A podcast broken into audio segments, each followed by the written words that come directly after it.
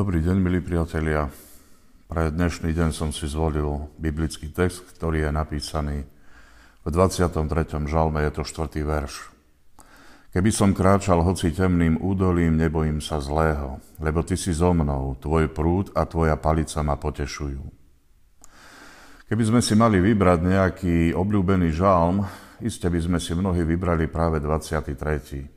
Ten žalm nie je dlhý, je ľahko zapamätateľný, ale hlavne je to žalm, ktorý je úprimnou výpovedou kráľa Dávida, ktorému na život číhal jeho syn Absolón. Keď Dávid tento žalm písal, doslova mu išlo o život, čo naznačuje aj slovami, že musí kráčať, hoci aj temným údolím. V jednom a tom istom verši však vyznáva, že keby sa tak aj stalo, hospodin ako dobrý pastier nás svojou prítomnosťou potešuje. Potešenie alebo potechu potrebuje každý jeden človek. Lebo každý jeden človek si musí vyskúšať, čo to vlastne údolie tieňov je. Údolie tieňov je metafora, ktoré, ktorá v sebe skrýva všetko to, čo robí náš život bolestným. V každom prípade je to niečo, čo by sme najradšej obišli.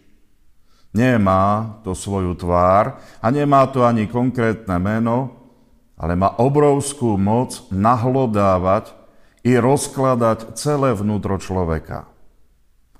Strach, beznádej, obavy, i to je to temné údolie, v ktorom máme problém sa orientovať.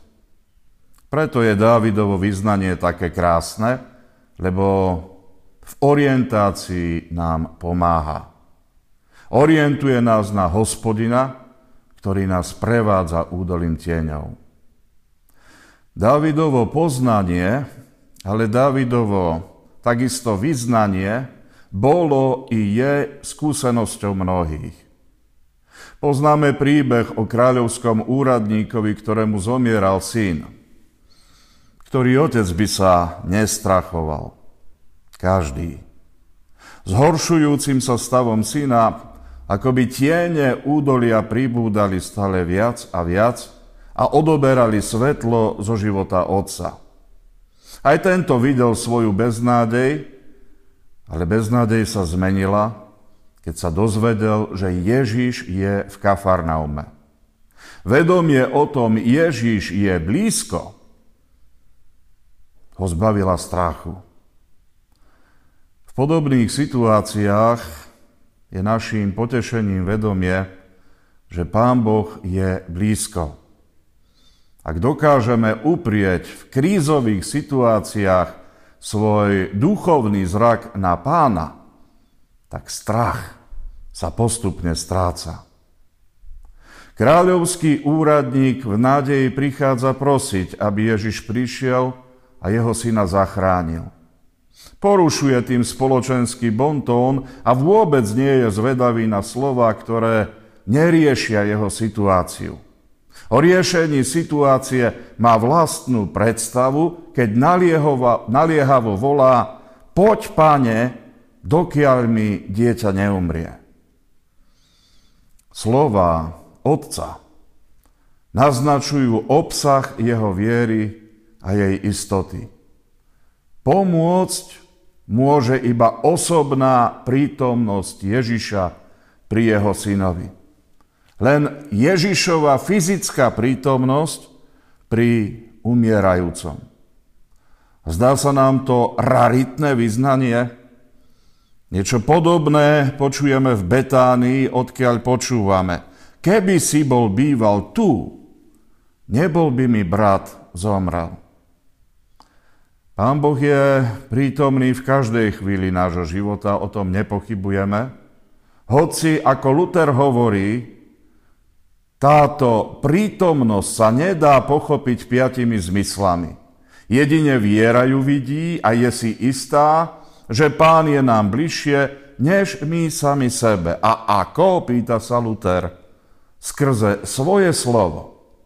Ono ma vedie životom ako prúd pastiera, a ono ma chráni pred nešťastím i nepriateľmi, ako palica pastiera.